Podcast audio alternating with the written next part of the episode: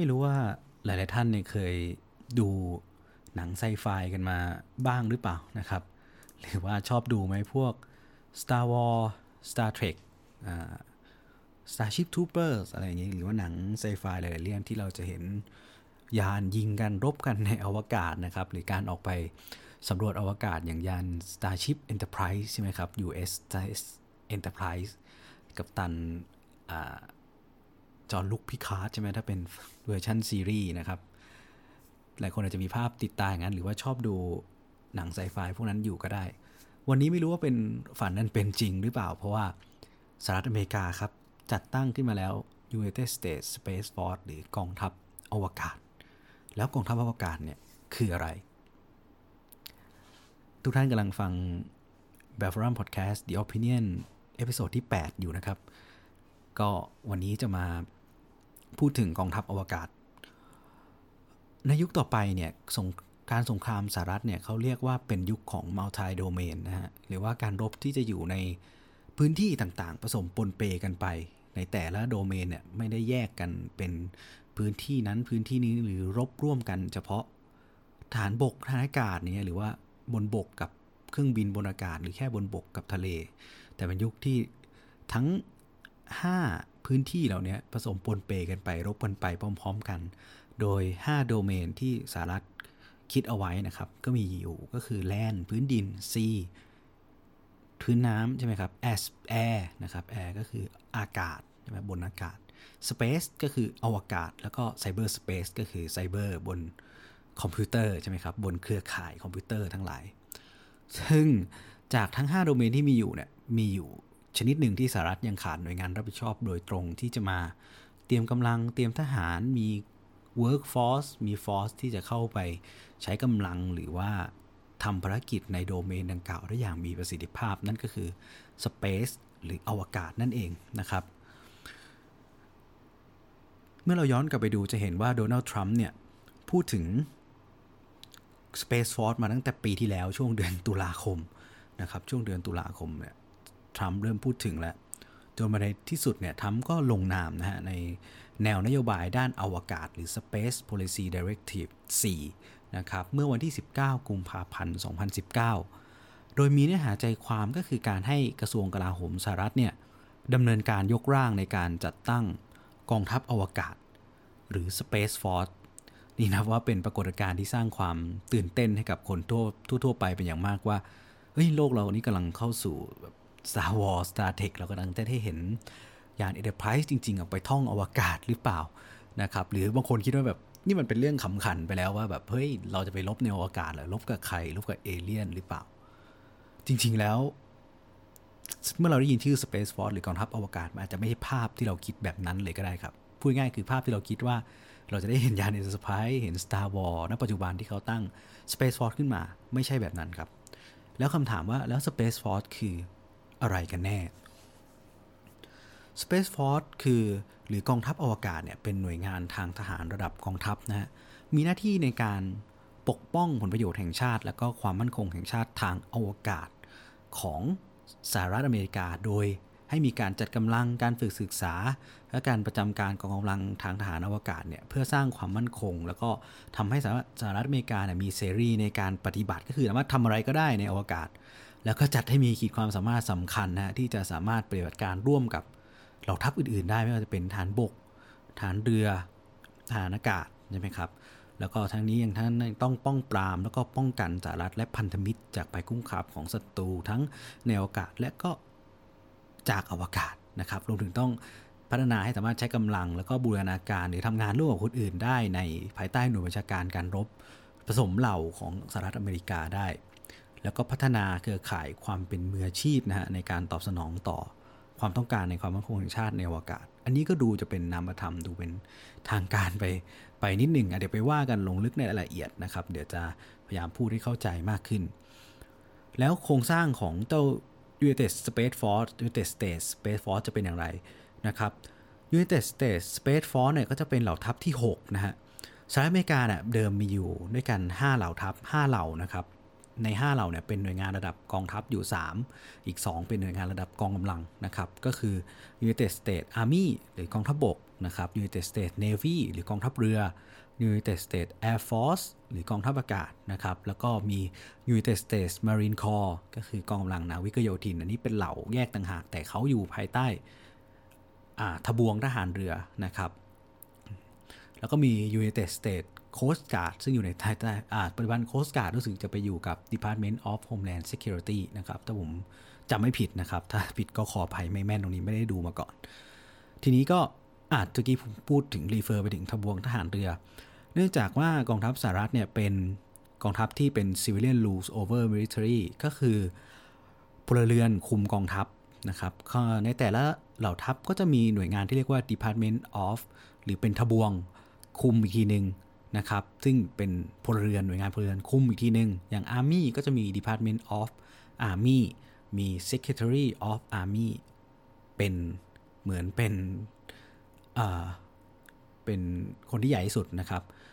Navy กองทัพเรือก็จะมี Department of Navy Air Force ก็จะมี Department of Air Force ทีนี้ United States Space Force เนี่ย เป็นเหล่าทัพที่ 6 แต่ว่าให้ไปอยู่ภายใต้การบริหารจัดการของ Department of Air Force ก่อน นะครับก็คืออยู่กับกับขบวงทหารอากาศคู่กับกองทัพอากาศ ซึ่งก็รองรับการขยายที่จะจัดตั้งให้เป็น Department of Space Force ในอนาคตนะครับ โดยปัจจุบันเนี่ย เมื่ออยู่กับ Department of Air Force ก็เลยให้มี Under Secretary of the Air Force Space Force นะครับ ก็ หรือจะเรียกว่า Under Secretary of Space นะครับ คุมอีกทีหนึ่งนะ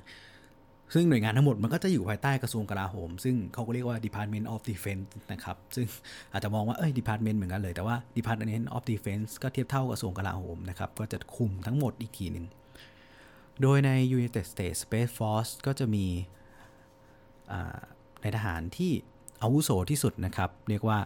Chief of Staff นะครับ Chief of Staff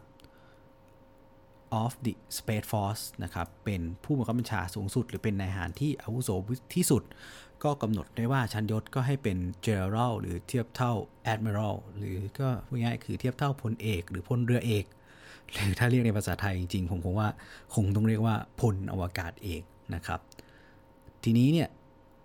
พลอวกาศเอกคนนี้ก็จะต้องเป็นหนึ่งในคณะเสนาธิการทหารร่วมด้วยนะครับ หรือ Joint Chief of Staff Joint Chief Staff นะครับ โดยการจัดตั้ง Space Force ในครั้งนี้จะไม่รวมเอาหน่วยงานพลเรือน ที่เกี่ยวข้องกับอวกาศ เช่น NASA NOAA National of Reconnaissance อะไรเงี้ยมาด้วยนะครับ โดยทั้งหมดจะต้องดำเนินการให้แล้วเสร็จภายในปี 2020 ปีหน้าแล้วนะฮะ ปีหน้าแล้ว ทีนี้ด้วยความที่กองทัพอวกาศเนี่ยมันเป็นของใหม่เนาะ แน่นอนว่าทุกคนจะภาพจำของพวกเราของทุกคนยิ่งเราดูหนังฮอลลีวูดฮอลลีวูดมาเนี่ย เราจะรู้สึกว่าในบทบาทหลักในกิจการอวกาศของสหรัฐต้องเป็นนาซาใครก็ต้องได้ยินว่านาซาใช่ไหมดูหนังเนี่ยฮูสตันฮูสตันเรียกกันจากสถานีอวกาศลงมาที่ภาคพื้นใช่ไหมฮูสตันก็คือเป็นตัวสถานีของนาซาใช่ไหมทีนี้แล้ว เมื่อมีกองทัพอวกาศเนี่ยกองทัพอวกาศกำลังมาทำงานแย่งงานแทนนาซาหรือเปล่าอ่าเป็นคำถามที่น่าคิดนะคำตอบก็คือไม่นะ เพราะว่าอ่านาซาเนี่ยเขามีหน้าที่ในกิจการอวกาศก็คือการส่งกระสวย การดาวเทียมนะครับ หรือว่าการจัดส่งนักบินอวกาศคือการปฏิบัติการในอวกาศนั่นแหละ หรือว่าจริงๆแล้วถ้าเป็นเรื่องของการ ตรวจจับต่อสู้กับสิ่งแปลกปลอมจากอวกาศเนี่ยนาซาเป็นหน่วยงานพลเรือน ซึ่งมีหน้าที่เกี่ยวข้องกับตรงนี้นะแต่กองทัพอวกาศเนี่ยคือการเตรียมกำลัง ฝึกศึกษาแล้วก็ใช้กำลังในการปกป้องผลประโยชน์แห่งชาติของสหรัฐจากภัยคุกความอวกาศบนผืนแผ่นดินโลก นี่คือคำนี้ผมแปลออกมาตามบทความนะฮะของคุณท็อดแฮร์ริสันซึ่งเป็นผู้อำนวยการโครงการที่ศึกษาเกี่ยวกับ กองทัพอวกาศของ CSIS นะครับ หรือ Center of Strategy and International Security นะครับ ถามว่าแล้วภัยคุกคามอวกาศบนพื้นแผ่นดินโลกอะที่ว่ามันคืออะไร มันนึกภาพพูดด้วยคำนี้มันจะดูแบบวิชาการหรือนึกตามไม่ออกนะครับพูดง่ายคือในปัจจุบัน ชาติที่เป็นศัตรูกับอเมริกา หรือเป็นคู่แข่งทางยุทธศาสตร์เนี่ย อะจีนรัสเซียพูดกันตรงๆ ก็คงไม่ต้องอ้อมค้อมก็จีนกับรัสเซีย พวกนี้พยายามที่จะพัฒนาอาวุธ หรือว่าระบบต่อต้านอาวุธต่างๆ ที่มีฐานการปฏิบัติการหรืออะไรต่างๆเนี่ยอยู่นอกโลกอยู่บนชั้นบรรยากาศนะครับ เช่นอาจจะพัฒนาขีปนาวุธ หรืออาวุธยิงที่ยิงออกมาจากดาวเทียมที่อยู่บนนอกโลก พัฒนาเลเซอร์อะไรเงี้ยที่ยิงออกมาจากนอกโลกนะครับ หรือว่าแท่งอะไรต่างๆ ระเบิดต่างๆ ที่ยิงออกมาจาก บนอวกาศ หรืออย่างเช่นล่าสุดนะฮะอินเดีย อินเดียเนี่ยผลิตใช่ไหมทดลองอินเดียเนี่ยทดลองระบบต่อต้านขีปนาวุธ แบบที่ยิงขึ้นไปทำลาย ดาวเทียมระดับองโคจรต่ำๆได้ ซึ่งรัฐอ่าอินเดียก็เพิ่งประกาศว่านี่คือความสำเร็จด้านอวกาศเขากลายเป็นมหาอำนาจอวกาศที่สามารถที่จะมีขีปนาวุธที่ทำลายดาวเทียมได้ เนี่ยแหละครับ สิ่งเหล่านี้มันทำให้ที่ผมบอกว่าจำกัดเสรีการปฏิบัติบนอวกาศ คือมันทาให้การปฏิบัติงานบนอวกาศของสหรัฐอะทำได้ไม่เต็มที่ ก็คือเนี่ยสิ่งเหล่านี้ถือว่าเป็นภัยคุกคามอวกาศที่มาจากผืนแผ่นดินโลกนะครับไม่ใช่เรื่องของเอเลี่ยนนะไม่ใช่เรื่องของการไปรบกันบนอวกาศนะครับ หรือนึกใกล้ๆตัวขึ้นมาอีกหน่อย ทุกวันนี้เราใช้อุปกรณ์สื่อสารมือถือ เครื่อง GPS เครื่องบินก็ใช้ GPS รถถังบางอันก็ใช้ GPS ขีปนาวุธจรวดหลายหลายอันใช้ GPS ในการนำวิถี คุณลองคิดดูว่าถ้าวันหนึ่งอินเดียก็ได้อะยกตัวอย่างอินเดียกับสหรัฐรบกัน อินเดียยิงขีปนาวุธที่ว่าขึ้นไปทำลายดาวเทียมที่ใช้ในการส่งสัญญาณ GPS ทั้งหมดทั้งโลกเลยทิ้งหมดเลย บอดนะฮะขีปนาวุธยิงไม่ได้นะเครื่องบินบินไม่ได้นะ ระบบนำวิถีต่างๆ ของที่สหรัฐใช้อยู่ใช้การไม่ได้นะเห็นไหมนี่คือภัยคุกคามทางอวกาศที่ที่มันมาจากพื้นแผ่นดินโลกด้วยกัน เพราะฉะนั้นแนวคิดการจัดตั้ง Space Force เนี่ยก็จึงมาเพื่อตอบสนองภัยคุกคามเหล่านี้ ซึ่งมันไม่ใช่สิ่งที่ทรัมป์เนี่ยคิดขึ้นมาลอยๆหรือว่าทรัมป์ดูหนังเยอะเกินก็แบบเฮ้ยเป็นประธานาธิบดีตั้งขึ้นมากูอยากมี Starship Trooper เป็นของตัวเองไปยิงแมลงในดาวดวงจันทร์บนอวกาศนี้ไม่ใช่นะ แนวคิดเนี้ย มีมาเนี่ยไม่ต่ำกว่า 20 ปีนะฮะเมื่อย้อนกลับไปดูเนี่ยในปี 1997 ผู้บัญชาการทหารอากาศชื่อรอนโฟกแมนเนี่ยได้ให้ไว้ในกรอบวิสัยทัศน์ของท่านนะว่ากองทัพอากาศเนี่ยควรจะพัฒนาเปลี่ยนแปลงไปสู่การเป็นกองกำลังทางอากาศและอวกาศ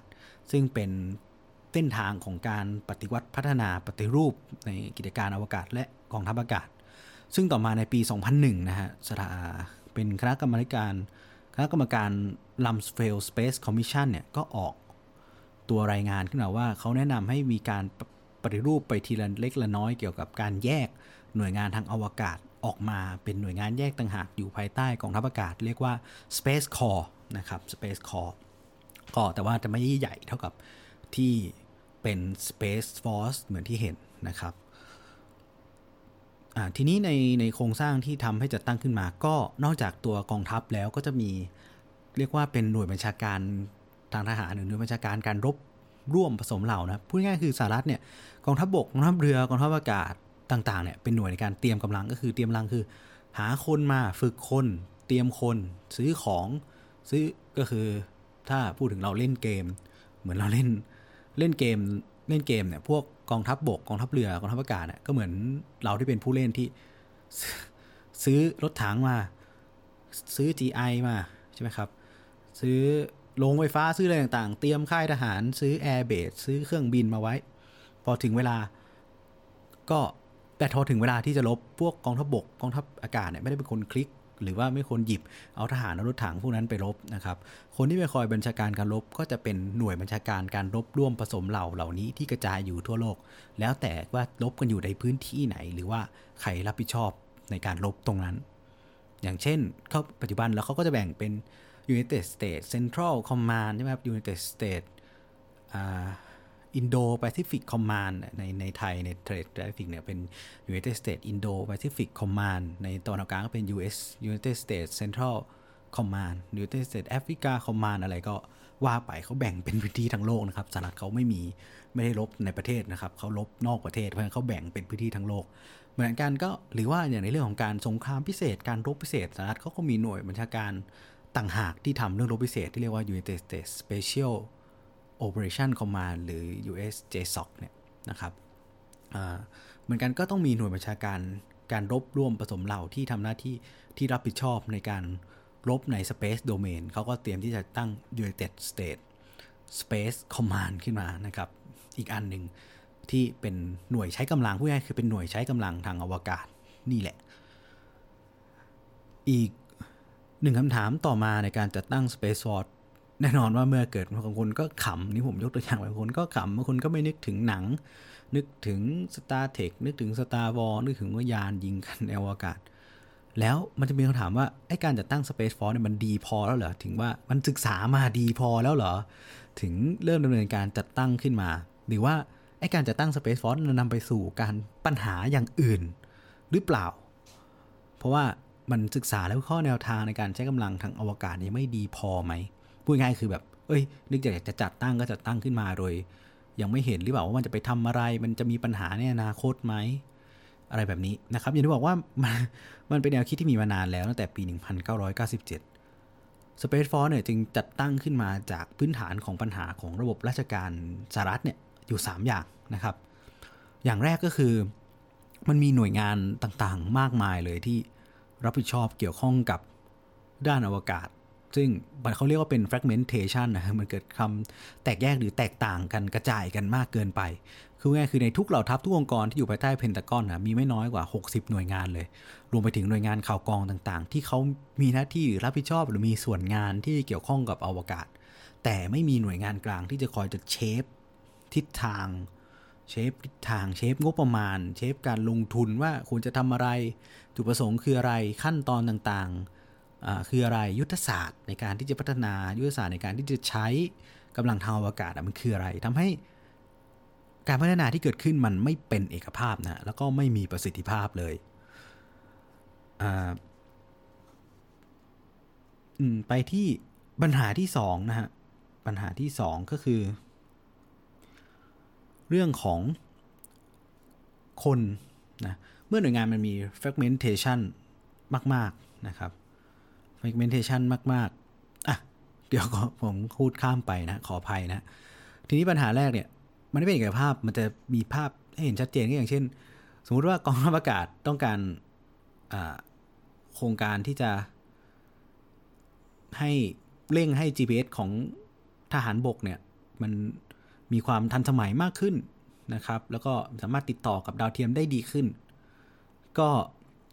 เขาก็ไปเร่งให้กองทัพบกพัฒนาอย่างนั้นไม่ได้เพราะมันเป็นคนละส่วนกันงบประมาณมาจากคนละที่กัน หรือกองทัพบกก็จะไปแบบเร่งหรือไปต้องการให้กองทัพอากาศเนี่ยชะลอการพัฒนาดาวเทียมตัวใหม่ เพื่อเพราะว่าอุปกรณ์ของกองทัพบกเนี่ยมันยังไม่ไม่รองรับก็ไม่ได้ใช่ไหมแต่ว่าพูดง่ายๆคือต่างคนต่างทำแล้วก็ไม่มีใครสามารถที่จะไปเร่งไปฉุกคิดหรือไปเตือนไปช่วยกันได้ เพราะว่ามันขาด การรวมศูนย์ของหน่วยงานในการนำนะฮะแล้วก็นำไปสู่การตัดสินใจที่ช้าในเรื่องต่างๆทำให้การพัฒนาขีดความสามารถทางอวกาศเนี่ยมันมันไปไม่ได้นะแล้วก็ขาดความเชื่อถือได้ในการพัฒนาในการใช้งบประมาณด้วย มันนำมาสู่ปัญหาที่ 2 เมื่อมี fragmentation สูงกำลังพลที่ทำงานเกี่ยวกับอวกาศนะก็กระจายไปตามหน่วยงานทั่วทุกเหล่าทัพ ซึ่งส่งผลคือมันไม่มีแคริพาธที่ดี คือไม่มีเส้นทางในการทำงาน มันเหมือนเป็นมันไม่ใช่งานหลักใช่ไหมครับไม่ใช่สิ่งที่เขาสนใจเป็นหลัก เพราะนั้นเมื่อเข้ามาทำในนี้ทำไม่กี่ปีก็ต้องเปลี่ยน ต้องย้ายไปทำหน้าที่อื่น แล้วก็ทำให้มันขาดแคลนผู้เชี่ยวชาญ ขาดแคลนฝ่ายเสนาธิการด้านอวกาศที่มีความรู้ความสามารถที่จะสร้าง จะร่างแผนยุทธศาสตร์ยุทธวิธี สร้างหลักนิยมการรบที่ดีใน Space Domain ออกมาได้ นี่คือปัญหาที่ 2 ปัญหาที่ 3 ที่นำมาสู่การจัดตั้ง Space Force ก็คือ conflict of interest คือการขัดกันแห่งผลประโยชน์ภายใน เหล่าทัพต่างๆ เกี่ยวกับกิจการอวกาศกล่าวคือก็คือเมื่อการอวกาศไม่ได้เป็นภารกิจหลักของเราทัพนั้น มันก็เหมือนมันเหมือนถูกหมางเมินนะหรือว่าสำนวนไทยเขาเรียกว่ามันเป็นลูกเมียน้อยใช่ไหมก็คืออย่างเช่น กองทัพบบกภารกิจของเขาคือการลบบนพื้นดินเป็นหลักเขาก็เน้นไปที่รถถัง ปืนชนิดใหม่ๆใช่ไหมครับ ปืนใหญ่จรวดเขาก็ไม่สนใจเกี่ยวกับกิจการอวกาศ หรือกองทัพอากาศเขาสนใจเรื่องเครื่องบินรบ เครื่องบินรบก็ต้องใหม่ เอาลงไปลงทุนกับการสร้างเครื่องบินรบดีๆเขาก็ไม่สนใจกับกับกิจการอวกาศ เช่นมีตัวอย่างก็คือในช่วงของการปรับลดงบประมาณทางการทหารในปี 2010ถึง2014 นะฮะ งบประมาณในการจัดซื้อเครื่องบินรบของสหรัฐเนี่ย ได้ถูกปรับลดลงนะ ซึ่งลงไปหนึ่งในสามเลยนะ ซึ่งมันลดลงทั้งงบประมาณในการจัดซื้อเครื่องบิน และงบประมาณเกี่ยวกับทางการจัดซื้อทางกิจการอวกาศด้วยนะครับ แต่พอเข้าสู่เมื่อสหรัฐกลับมาทำงบประมาณ เพิ่มงบประมาณทางการอาหารขึ้นมาเหมือนเดิม ปรากฏว่า ตัวงบประมาณในการจัดซื้อเครื่องบินเนี่ยเด้งขึ้นไปสูงกว่าเดิม 50%เลยนะ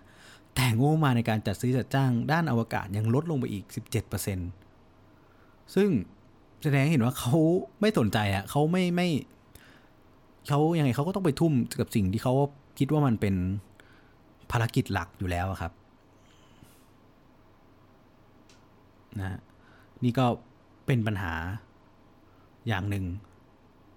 ซึ่ง ทำให้มันก็จะต้องนำมาสู่การการปฏิบัติแบบนี้ก็คือการจัดตั้งตัวนี้ขึ้นมานะครับ ซึ่งก็ทำให้นอกเหนือไปจากการจัดตั้ง Space Force เพียงอย่างเดียวมันถึงไม่พอนะครับ เขาก็ต้องถึงไปตั้งตัว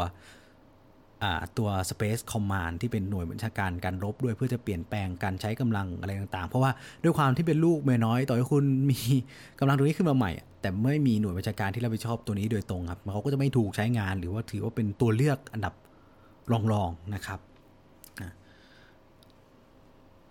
ซึ่งจากทั้ง 3 ปัญหาที่บอก 3 ปัญหานี้จึงเป็นพื้นฐานนะในแนวคิดที่จรัฐคิดว่าถึงเวลาแล้วแหละ ที่เขาจะต้องแยกกิจการ อวกาศทางการทหารเนี่ยออกมาให้เป็นหน่วยงานที่เรียกว่ากองทัพอวกาศนะครับเพื่อที่จะปกป้องผลประโยชน์แห่งชาติของสหรัฐนะครับในการที่จะต่อต้านภัยคุกคามความมั่นคงในกรอบของอวกาศ ซึ่งเป็นโดเมนหลักที่สหรัฐอเมริกามองเป็นยุทธบริเวณในอนาคต เพื่อให้เกิดประสิทธิภาพสูงสุดนะแต่ทีนี้จะแก้ปัญหาได้อย่างถูกจุดหรือไม่ก็คงคงต้องดูกันต่อไป แต่มันเป็นตัวอย่างที่ดีอย่างหนึ่งนะฮะต้องบอกว่าสหรัฐอเมริกาเป็นประเทศที่เป็นตัวอย่างที่ดี ในเรื่องของการเป็นมืออาชีพด้านการความมั่นคงและการอาหารนะเป็น military professionalism มาก ๆ ก็คือเขาเน้นในเรื่องของหลักวิชาการ การแก้ปัญหาตามหลักวิชาการหลักการต่างๆ พอสมควรก็คือ ลงไปลึกในรายละเอียดว่ามันจะต้องแก้ต้องบริหารจัดการอย่างไรทำอย่างไรที่จะสร้างความมั่นคง หรือว่าปกป้องผลประโยชน์แห่งชาติ หรือตอบสนองภัยคุกคามต่าง ๆ ได้อย่างไร และแก้ปัญหา ไปเรื่อยๆเรื่อยๆซึ่งเขาเป็นอย่างนี้มาโดยตลอดนะ การที่อ่าหลายครั้งเนี่ยบางครั้งเราไปมองเฉพาะผลอย่างเดียวเช่นเราบอกมองไปมองว่าเฮ้ยสหรัฐแพ้สงครามเวียดนามอะเฮ้ยสหรัฐไปลบในอิรักก็รอบหลังสุดก็ไม่ก็ล้มเหลวลบในอัฟกานิสถานก็ล้มเหลวลบมาเป็นสิบสิบปีแล้วถอนกำลังออกก็ไม่ได้ ประเทศเขาก็เสียหายมีแต่กองร้ายยังไม่ยุติหายไปอะไรเงี้ยแต่ต้องบอกว่า สเต็ปที่สหรัฐล้มเหลวและผิดพลาดแต่ถ้ามีการแก้ไขนะแก้ไขแล้วก็เปลี่ยนแปลงสร้างร็อกทินขึ้นมาใหม่ สร้างหลักนิยม สร้างแบบฝึกสร้างตำราอะไรขึ้นมาใหม่ เพื่อแก้ไขข้อผิดพลาด โดยใช้หลักการทางวิชาการ หลักการค้นคว้าวิเคราะห์ลงไป แล้วก็สร้างออกมาเป็นสิ่งใหม่ ๆ ที่จะไปแก้ไขข้อผิดพลาดในอดีตที่ผ่านมา หรือว่าปัญหาที่มันยังมีอยู่ ซึ่ง ตัว United States Space Force ก็เป็นตัวอย่างอย่างหนึ่งว่ามันก็เป็นการแก้ปัญหาของสหรัฐต่อ ต่อการที่จะทำอย่างไรให้เขามีขีดความสามารถแล้วก็ประสิทธิภาพนะในการต่อสู้กับภัยคุกคามทางอวกาศ ก็เป็นตัวอย่างหนึ่งนะฮะ สำหรับใครที่สนใจในรายละเอียดเพิ่มเติมผมก็ลงตัวบทความนะฮะ แล้วก็จะมีลิงก์ลิงก์จะอยู่ในบทความใน Facebook อีกทีหนึ่งนะฮะ ซึ่งเขาบอกว่าผมเขียนลงในเพจเมื่อเมื่อเช้าของวันที่อัดก็คือวันอาทิตย์นะ เดี๋ยวพอดแคสต์ตัวนี้จะออนในวันจันทร์ ก็ในบทความในเพจก็มีตัวเอกสารอ้างอิงเอาไว้ ก็ลองไป ใครสนใจก็ลองไปอ่านดูนะครับ ก็ โดยสรุปที่ผ่านมาก็คือ Space Force ไม่ใช่ Star Trek หรือ Star War นะ ไม่ได้ออกเอายานไปยิงเอเลี่ยนที่ไหนนะ แต่เขาจะมาป้องกันนะภัยคุกคามจากอวกาศ ที่มันยิงมาจากข้างนอกอะไรเงี้ยจากบนพื้นแผ่นดินโลกนี่แหละ แต่มันเป็นภัยคุกคามที่มีที่มาหรือใช้อวกาศเป็นสถานที่นะหรือเป็นช่องทางในการกระทำนะแล้วและ เพื่อที่จะให้สหรัฐอเมริกาก็เองก็สามารถปฏิบัติการบนอวกาศได้อย่างเสรีเหมือนกันนะครับ อันนี้คือเป็นหน้าที่ของ Space Force นะก็เหมือนเดิมนะอย่างที่บอกไปสำหรับผู้ที่สนใจก็ไปดูกันได้ในในบทความใน Facebook นะฮะในเพจแบบฟอรัมนะครับ ก็อัปเดตก็ตอนนี้พอดแคสต์ของผมก็ สามารถรับฟังได้หลักๆ ก็ Spotify นะฮะ Anchor เนี่ยเป็น host แล้วก็มีหลักๆก็ Spotify นะครับฟังได้ใน Spotify Google Podcast ล่าสุด Podbean นะฮะ Podbean ก็มีแล้วนะตอนนี้รอของ Apple อยู่อยากให้ Apple approve เร็วๆจังเลยนะครับก็เช่นเคยครับ ใครมีคำแนะนำติชมอะไรอย่างไรก็โพสต์เข้ามาได้ทั้งใน Facebook Page นะครับ ใน message ใน Facebook Page หรือว่าช่องทางไหนก็ได้ หรือว่าใน ทวิตเตอร์ส่วนตัวก็ได้เดี๋ยวจะลง Account เอาไว้นะครับ ในในคำอธิบาย episode นี้ อยากได้คำแนะนำติชมหรือว่าถกเถียงการพูดคุยกันนะครับจะได้เพิ่มปูนอยากได้มุมมองต่างๆ หลายมุมมองนะครับ ขอบคุณทุกท่านที่รับฟังครับแบบฟรอมพอดแคสต์วันนี้ก็พบกันใหม่ EP หน้าครับ สวัสดีครับ